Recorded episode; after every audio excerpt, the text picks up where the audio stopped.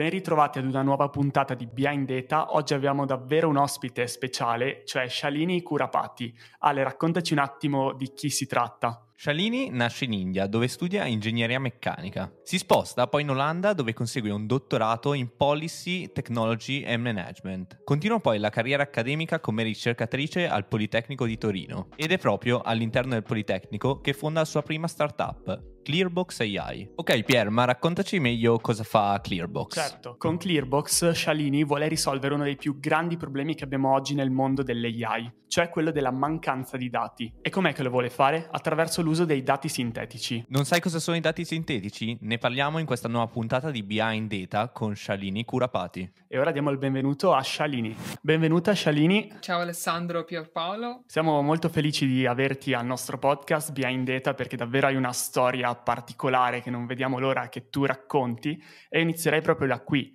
da raccontarci un po' qual è la tua storia e cosa ti ha portato fin qui in Italia a guidare una startup a Torino. Eh sì, eh, prima di tutto è il piacere mio che fare questa chiacchierata con voi e anche con gli ascoltatori. E sono Shalini Koropati e sono nata in India, ho fatto mio, diciamo, i prim, primi anni di studio fino al mio triennale lì, eh, sono in ingegneria meccanica e ho voluto anche studiare all'estero per, non lo so, aprire mia, mia mente, capire di più. Ho vinto un borsa di studio in Olanda, all'Università di Delft in Olanda. E quindi è lì ho cominciato a studiare una cosa un po' più multidisciplinare, l'impatto di tecnologia sulla società. Quindi il mio master era Technology Policy and Management, su, su, queste tematiche. Per me è stato, non lo so, un nuovo mondo perché eh, ho cominciato a studiare l'ingegneria e poi ho visto l'impatto e, e co- uh, sulle persone, sulla società. Mi è piaciuto tanto, quindi ho anche fatto il mio dottorato, postdottorato in quest'ambito e lì mi, ho, ho, ho, sviluppato un interesse su, su, dati, l'impatto di dati sugli algoritmi, su diciamo il ruolo di dati, no? E, e poi al 2016-2018 e questo è stato diciamo diciamo, il, il vero momento di un, un, tipo di apertura mentale, un accenno, è quando è successo il, il scandalo di Cambridge Analytica, dove c'era l'uso di dati in modo molto senza, senza scrupoli, no? E, e, questo per me ha impattato tantissimo e da quel momento ho iniziato anche eh, andare un po' dietro l'etica, la privacy, la, il fairness, tutti questi concetti mi, mi ha attirato tanto. A me piace tantissimo la tecnologia e ho voluto fare una cosa per creare un impatto positivo e con un'innovazione responsabile e per quello è nato mia idea di impresa. Quindi eh, se, se, posso fare una cosa eh, che possa impattare i processi di business processi di come usiamo l'intelligenza artificiale eh, e con una tantissima eh, diciamo focus su dati in modo responsabile e così è nata mia idea di creare impatto più, più che soldi e creare impatto è la mia idea di creare le start-up. Quando eh, ho fatto mio, mio, dottorato in, in, Olanda, io ho anche fatto qualche esperienza in Stati Uniti e Svezia e, e poi eh, ho, ho, ho, pensato un po' eh, dove creiamo questa start-up, eccetera. Abbiamo valutato diversi posti, poi che è stato una, un momento dove eh, altri fondatori che hanno raggruppato per creare questa nostra impresa avevano in loro vita anche venire dall'estero in Italia, quindi è stato anche una una cosa più organica, siano tutti uh, inseriti e poi motivi più personali e professionali uh, abbiamo Uh, creato questa startup a Torino, di, si chiama Clearbox AI. Raccontaci un po' di cosa si occupa Clearbox e cosa state facendo. Esatto, e anche magari qualche, qualche insight sul come mai Torino, nel senso che è una scelta non, non così ovvia quando si pensa di fare startup. È già diciamo, coraggioso decidere di farlo in Italia e in più farlo in una città che non è Milano. Quindi è interessante eh, sì, anche questa esatto. scelta, secondo me. No, no, assolutamente sì. È, è molto. Eh, ma magari comincio prima quella di Torino, ma poi anche dico cosa Vai. facciamo noi. Prima di tutto, è, è Torino, secondo me, rispetto a Milano, anche se ha tantissime potenzialità, anche ha un'università di tecnologia, Politecnico di Torino, in Piemonte è nato Olivietti, è nato Arduino, e quindi c'è una grande, eh, non solo Torino, zona Torino, c'è una grande grande storia di tecnologia, non sono così bravi a fare marketing rispetto a Milano, secondo me. Sono un po' to- troppo umili dal punto di vista eh, anche piemontese, perché io, io uh, mi sento anche un po' piemontese adesso ormai, dopo tre anni con tutti i vicini piemontesi, sono molto umili, non, non, non, non fanno storia che siamo bravi. E io vedo tanto che eh, le, le, qualità di persone e chi, eh, conoscenza su tecnologia c'è tanto su Torino, quindi eh, ma anche l'ecosistema, per esempio noi eh, siamo entrati in incubatori di Politecnico di Torino, i 3P, e, e, lì anche il percorso di, di advisory o consul, consulenza, eccetera, su come sviluppare, perché noi come ricercatori, noi facevamo ricerca, eccetera, avere questo, questo passo tra teoria e applicazione è stato un bel percorso anche avere un incubatore come uh, i 3P. Perché no Torino? Io sono tifosa di eh, Piemonte e Torino adesso. Adesso veniamo sul pezzo. Clearbox AI, noi siamo un'azienda che fornisce soluzioni per generare dati sintetici. Quindi nostra uh, missione è accelerare l'adozione di intelligenza artificiale eh, togliendo diversi ostacoli, soprattutto ostacoli punto di vista dati. Se chiedete un machine learning ingegnere o data scientist, 80% di tempo spenderanno in raccogliere dati, pulire, mm-hmm. vedere la qualità, validare e per creare dataset di, con qualità di produzione, per mettere in produzione e, e, e c'è tantissimo tempo già se abbiamo accesso ai dati.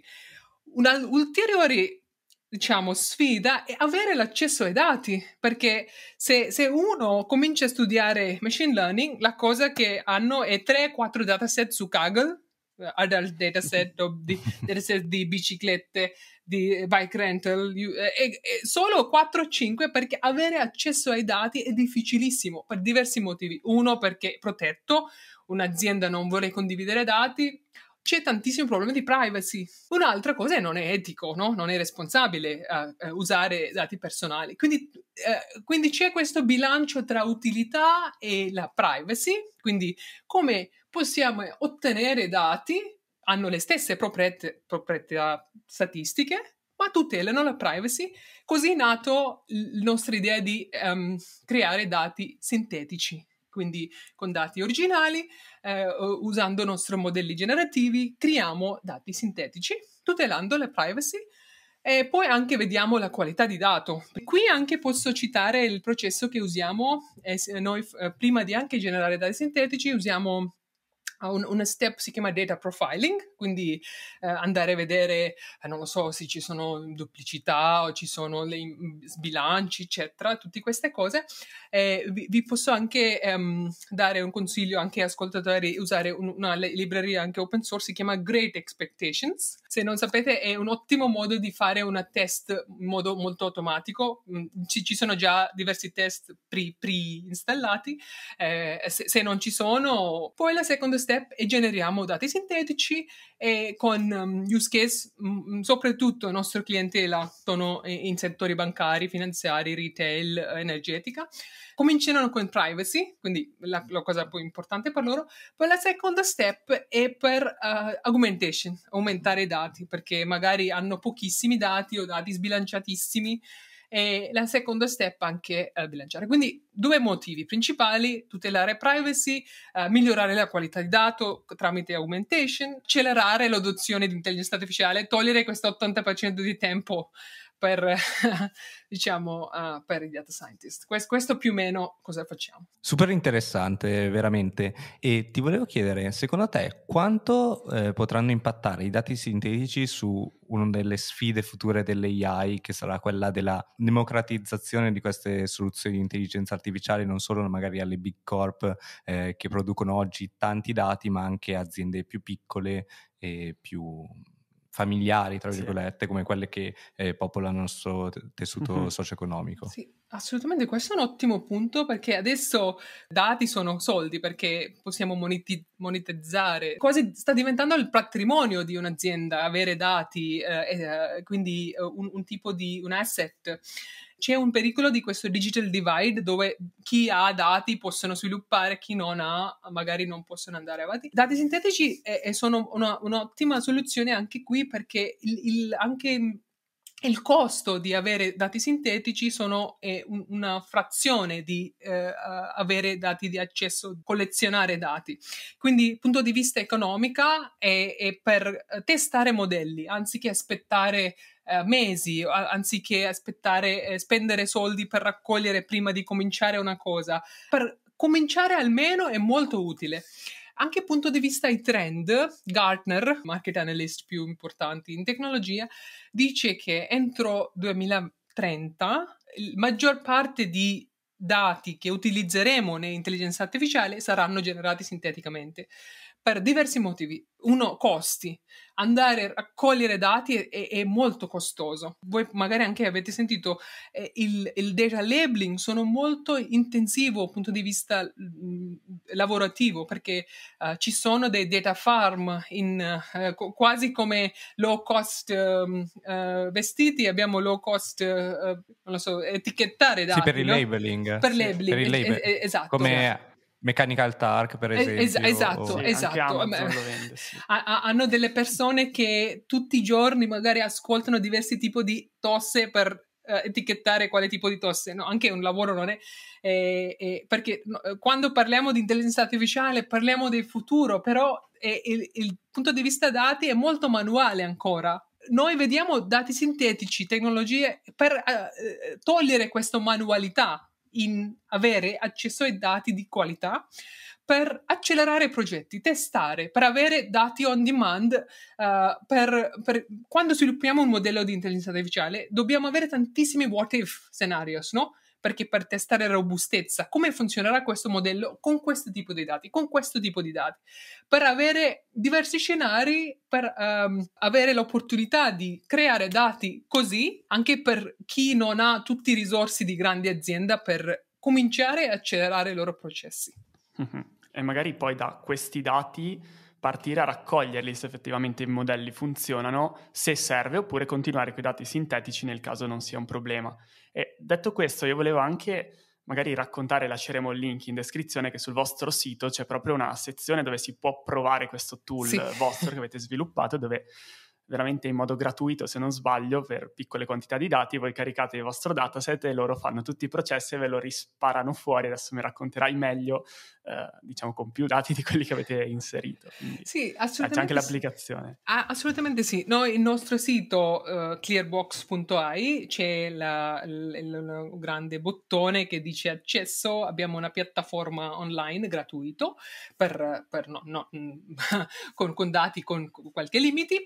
E e, e, tutti possono provare cosa sto parlando di dati sintetici, no? Perché cosa sono questi dati sintetici, quali sono i processi.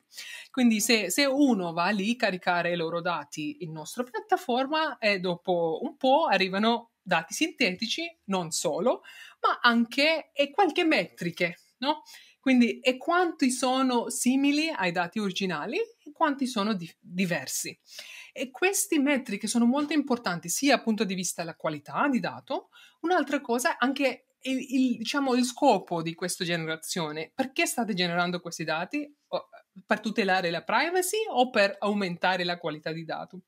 Per, eh, per questi due motivi ci sono diverse metriche per guardare qu- quale è più importante. Magari per privacy eh, um, noi eh, eh forniamo queste metriche anche per capire in modo molto più concreto quantificazione del rischio di identificazione, perché se uno deve condividere dati personali, do, loro devono avere la certezza di non identificare questo dataset. Quindi noi quantifichiamo questo rischio anche con la nostra procedura e possiamo vedere questo come una tecnica di anonimizzazione, una tecnica di anonimizzazione con tantissime utilità, se vediamo le metriche di privacy. Poi data augmentation è un'altra cosa e abbiamo anche metriche come train on synthetic, test on real, quindi eh, potete eh, allenare i vostri modelli sul sintetico, testare per vedere se è funzionando bene o no, eccetera. quindi ci sono diverse altre uh, metriche, potete anche provare uh, voi. Veramente fantastico. Eh, su che dati lavorate principalmente oggi? Siete su dati tabulari, immagini o avete anche altre tipologie sì. di dati? Noi siamo eh, già pronti con dati tabulari e anche eh, serie temporali. Lavoriamo anche con immagini, ma le immagini non sono sulla piattaforma. eh, la, sulla piattaforma e, e naturalmente con, ci sono delle restrizioni, però eh, siamo diciamo uh, in, in, punto di vista expertise e poi anche validazione sul mercato eccetera, possiamo assolutamente dirlo tabulari e time series. Immagini, lavoriamo anche su uh, progetti uh, di ricerca eccetera. Molto, molto interessante anche il fatto che abbiate detto che avete già dei clienti che sono magari banche o istituti finanziari. Volevo chiedere se si può dire eh, qualche case study, qualcosa di interessante, senza fare i nomi ovviamente dei player, proprio nella pratica questi dati sono già utilizzati ad oggi da queste, queste banche, da queste aziende per risolvere quale problema? Assolutamente sì. Per, uh, abbiamo, abbiamo, già uh, lavorato con, uh, abbiamo cominciato a lavorare anche, stiamo lavorando con diverse banche e anche ente di assicurazioni, grandi nomi anche. E principalmente eh, punto di vista privacy. Per esempio, loro hanno tantissimi dati, milioni di transazioni dei clienti, eccetera e vogliono utilizzare questo, vogliono avere una storia di questa transazione, ma non deve essere uno a uno, no, non devi sapere eh, Mario Rossi ha, ha, ha, comprato caffè al bar, per loro no, non è bisogno. Vogliono avere una trend, cosa stanno comportando i clienti. clienti. Questi dati per loro è, è, più importante avere le statistiche, il trend anziché nome e cognome, però con GDPR devono uh, togliere queste informazioni dopo una tot anni. Però è un peccato uh, perdere tutte queste informazioni perché dovete togliere, mm, togliere i nomi. Quindi per catturare questi trend usano dati sintetici, per esempio, per uh, avere una, una storia. Questa sì. era un'applicazione che non conoscevo, adesso ho capito il riferimento alle time series e anche l'utilità effettiva, quindi va a risolvere tutto quel problema legato alla privacy, alla rimozione dei dati, eccetera, eccetera che magari in altri casi, eh, non so, mi viene in mente, non so se conosci Lens AI che è tanto spopolato, è un'applicazione che faceva, permetteva di sviluppare delle foto, è andata abbastanza virale su Instagram e vari social e c'era tanto questo problema che magari si eliminavano i dati ma si potevano salvare molte cose con altre tipologie di metodologie, magari eh, qualcosa può essere... legata anche a questi dati sintetici molto interessante e grazie. Ti volevo chiedere una cosa, una domanda. Io ti ammiro molto perché stai facendo qualcosa che in Italia non è, già non è semplice eh, posizionarsi nel mondo dell'intelligenza artificiale, ma volevo chiederti quale fosse la tua esperienza di imprenditrice donna e non italiana in Italia, quali sono state eh, le difficoltà, se ci sono state difficoltà o se è stato un percorso lineare. Vorrei che ci raccontassi un po' eh, la tua storia sotto questo aspetto più umano, diciamo. Sì, sì, certo, assolutamente sì.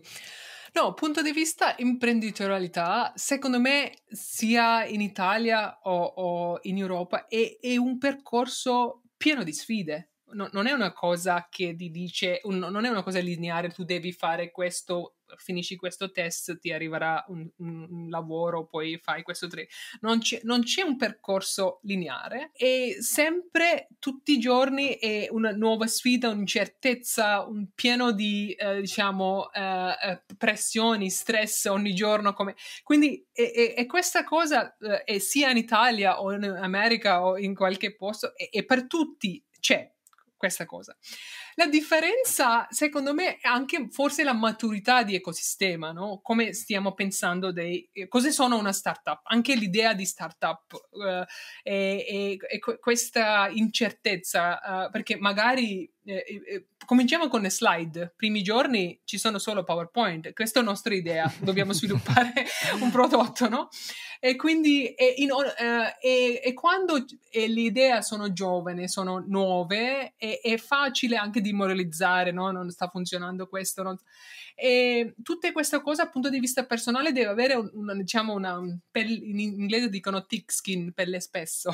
per, tutti dicono che voi fallite, fall, no, magari perché anche il, il percentuale di startup che falliscono è il 95% quasi. Eh. Io più che Italia, io vedo la differenza tra America e Europa. Uh, in, in, senso di, ecosistema.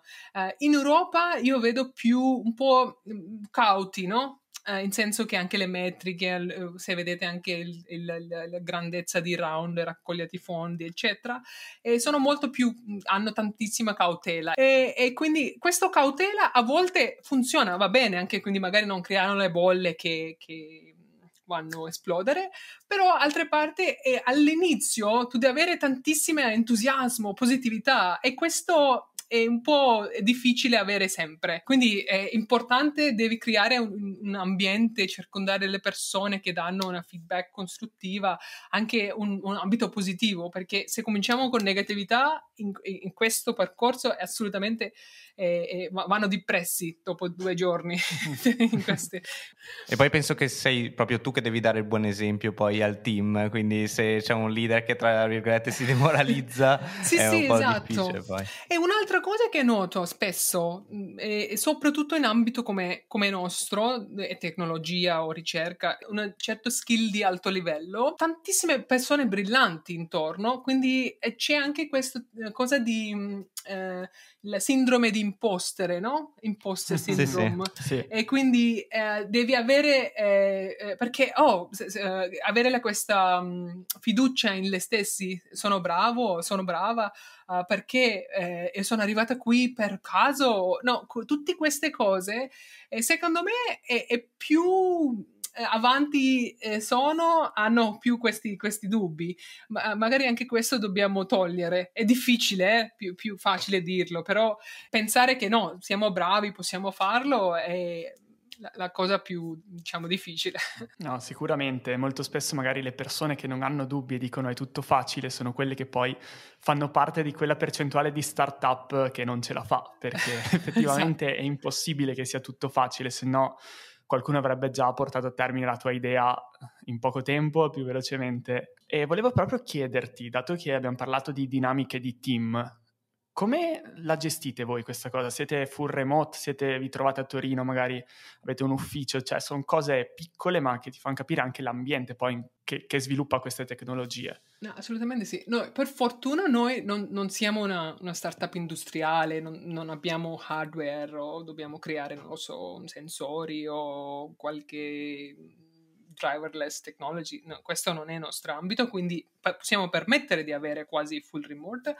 Invece anche eh, abbia, abbiamo cominciato un po' prima di Covid, quindi proprio um, anche prima di Covid abbiamo già fatto l'idea di quasi full remote. Eh, ci, ci, vediamo una volta, due alla settimana per più creare un rapporto umano, però eh, noi possiamo, noi, noi, lavoriamo quasi sempre molto uh, full remote. Slack è la nostra headquarters uh, ufficiale. e, e, poi um, punto di vista uh, sviluppo software usiamo metodologia agile, quindi tutti i task sono molto ben um, descritti, quindi eh, comunicazioni, eh, abbiamo processi molto remote friendly, quindi anche prima di Covid eravamo molto preparati eh, per farlo, uh, per esempio anche per mantenere un po' di un momento anche più informale quando cominciamo la, la mattinata uh, facciamo un e-coffee la mattina 10 minuti per uh, non so tutti avanti computer con un tazza di caffè salutare tutto come state come è andata ieri le cose avete fatto qualcosa?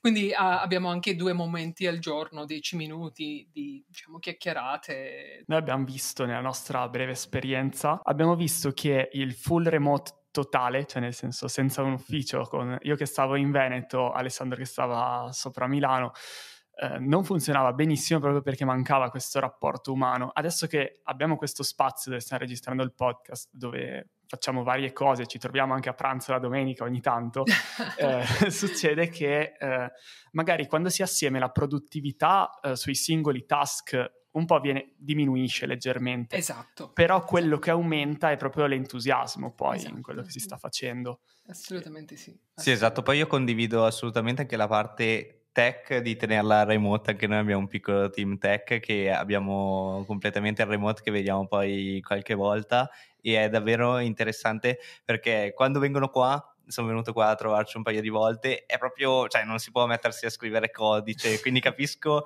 eh, poi una software house alla fine, un'azienda che fa tecnologia, è difficile anche tutti lì che scrivono computer seri, soprattutto in un contesto di startup che è un po' più simpatico, comunque bisogna tenere il morale alto. Eh, non è come la grande azienda che magari sono tutti lì a lavorare per lo stipendio, ma si lavora proprio per un obiettivo più che esatto. altro da portare avanti insieme. Assolutamente. Sì. Abbiamo parlato anche di difficoltà di questo percorso. Volevo chiederti, proprio per fare un, qualche esempio pratico che può essere sempre utile per, per la community, per chi ci ascolta, uh, se tu dovessi trovare la difficoltà maggiore che avete riscontrato, che ne so, negli ultimi anni, nell'ultimo anno e mezzo nel rapportarvi tra di voi con i clienti, qualche, diciamo, uh, pietra che avete dovuto scolpire per poi passare avanti e dire ok, adesso questa cosa l'abbiamo capita, abbiamo capito l'insegnamento e andiamo avanti.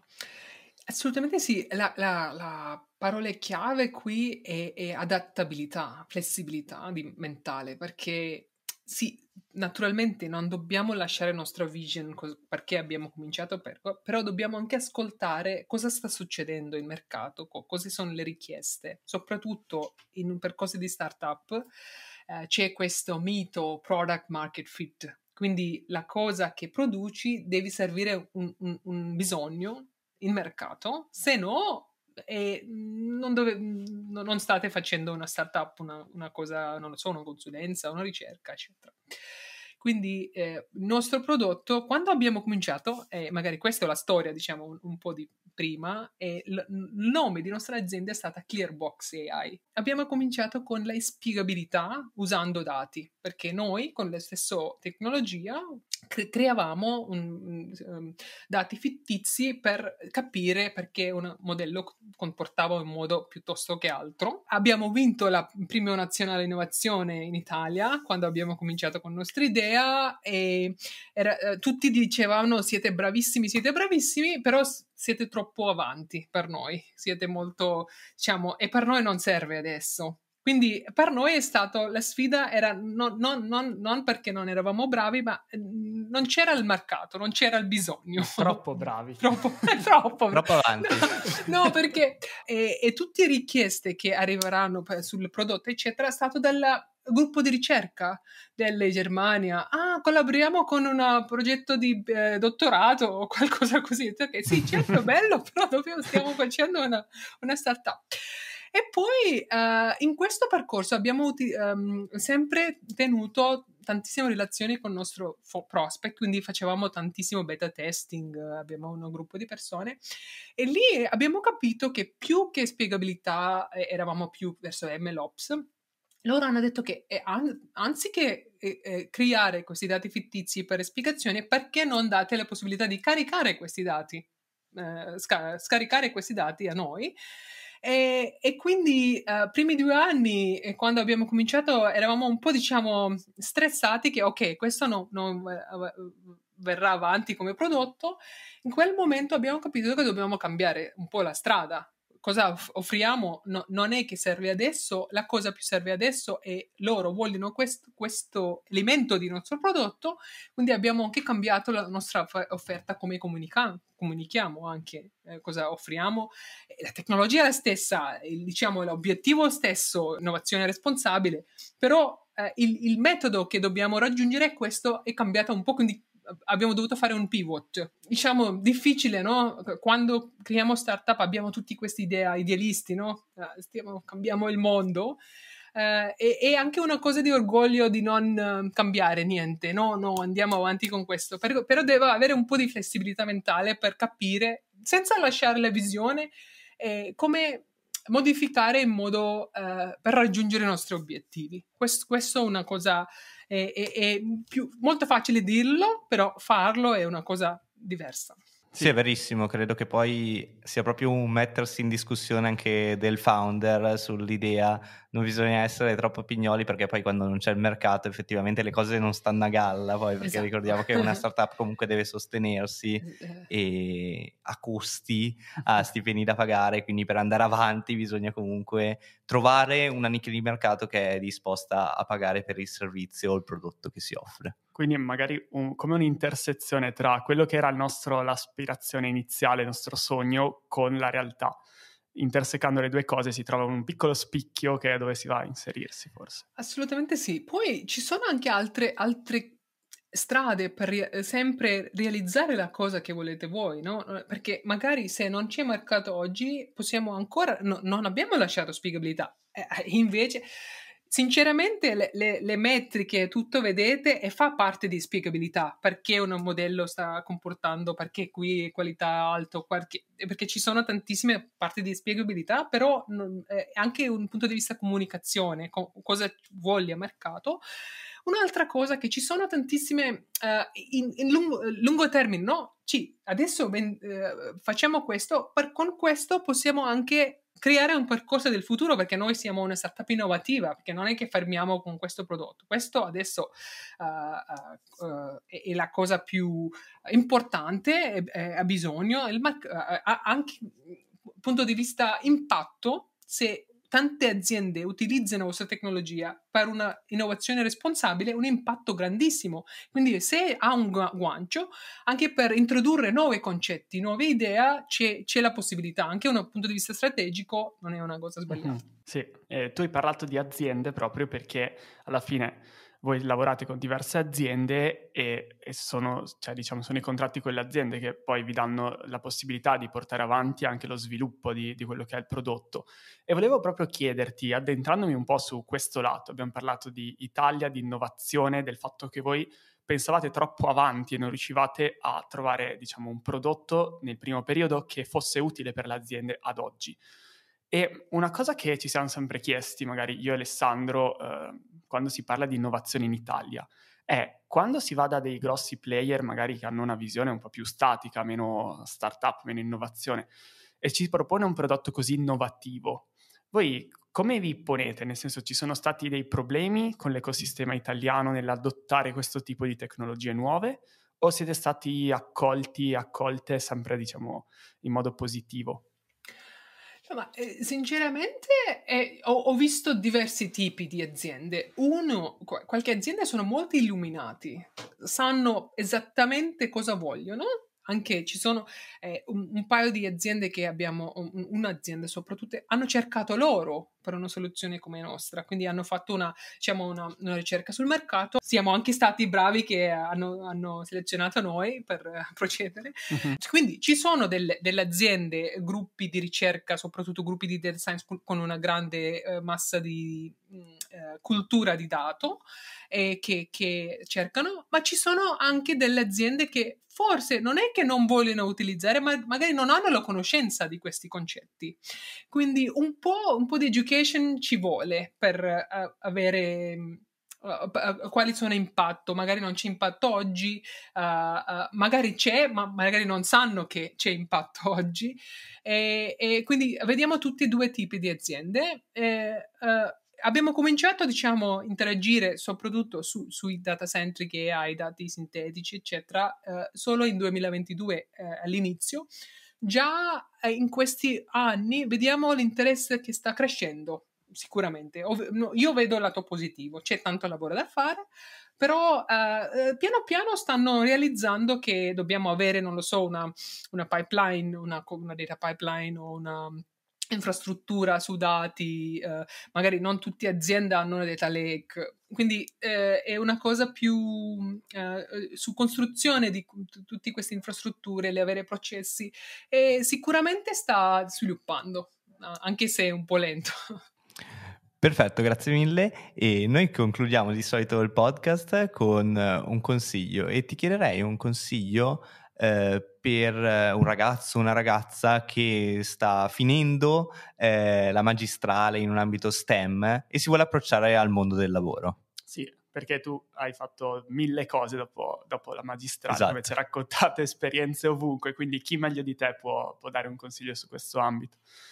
Eh, eh, sì, assolutamente sì. La, la cosa che vorrei dare è, è, è cercate di, um, uh, non lo so, um, sicuramente i soldi, i stipendi sono molto importanti, ma cercate un percorso dove vi dà tantissime opportunità di, di provare diverse cose, perché eh, siete giovani, magari non dovete decidere questa è la mia strada, uh, uh, perché quando uno finisce magistrale magari ha, ha una conoscenza di qualche skill, hanno, non lo so, fatto un um, progetto su Python, va bene, però e, e poi e cosa, come utilizzare questi skill, uh, uh, uh, cre- cercate l'opportunità dove potete trova- provare diverse cose, sempre imparate, sempre imparate, aggi- sempre tenete aggiornate.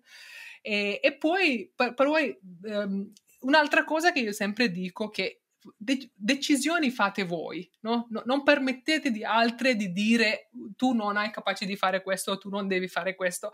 Nessuno, quando cominciano, nessuno sa niente in qualsiasi cosa. Sì, se, se, avete interesse, no, non avete paura di provare nuove cose. Poi decidete voi, naturalmente prendete consigli, mentorship, eccetera, però non date il potere ad altri di dirle questo dovete farlo. Questo il mio, mio, diciamo, consiglio più generico. Eh, accettate i consigli, ma decidete con la vostra testa. Esatto. I consigli sono dati, poi facciamo un modello esatto, nostro e, e, vostra, esatto. e, decidiamo come dare esatto. l'output in base a, a sì. quello che noi elaboriamo. Provate tante molto... cose, eh? vita è, è, anche creare esperienza, no? È importante, arricchire nostra, come, come viviamo. Sì.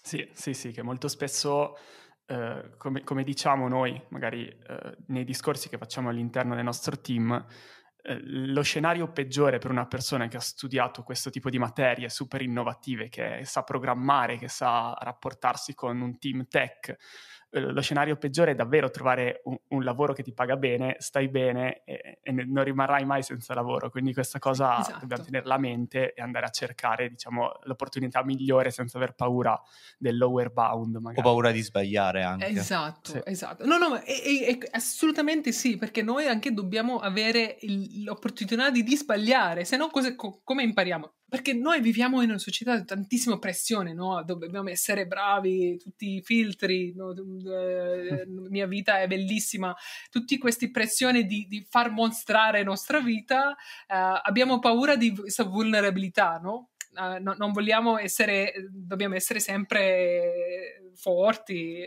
però uh, possiamo anche provare, sbagliare, imparare, andare avanti. Se non sbaglio non è un fallimento, sono due... Es- esatto, esatto, fallimento tol- tol- togliete, non c'è fallimento.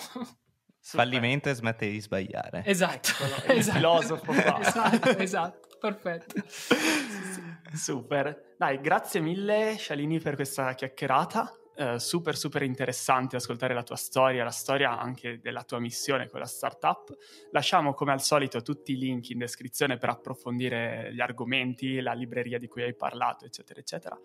E anche diamo, diciamo, invitiamo le persone, gli ascoltatori a farci sapere se la puntata è piaciuta con un 5 stelle su Spotify o un like qui su YouTube e ci vediamo alla prossima. Chissà, tra qualche anno magari faremo un'altra chiacchierata e parleremo del punto in cui siete arrivati. Va bene. Grazie mille. Grazie e a voi, prossima. è stato un gran piacere. È un piacere nostro, veramente. Ciao ciao. Ciao a tutti. Ciao ragazzi. ciao. ciao. ciao.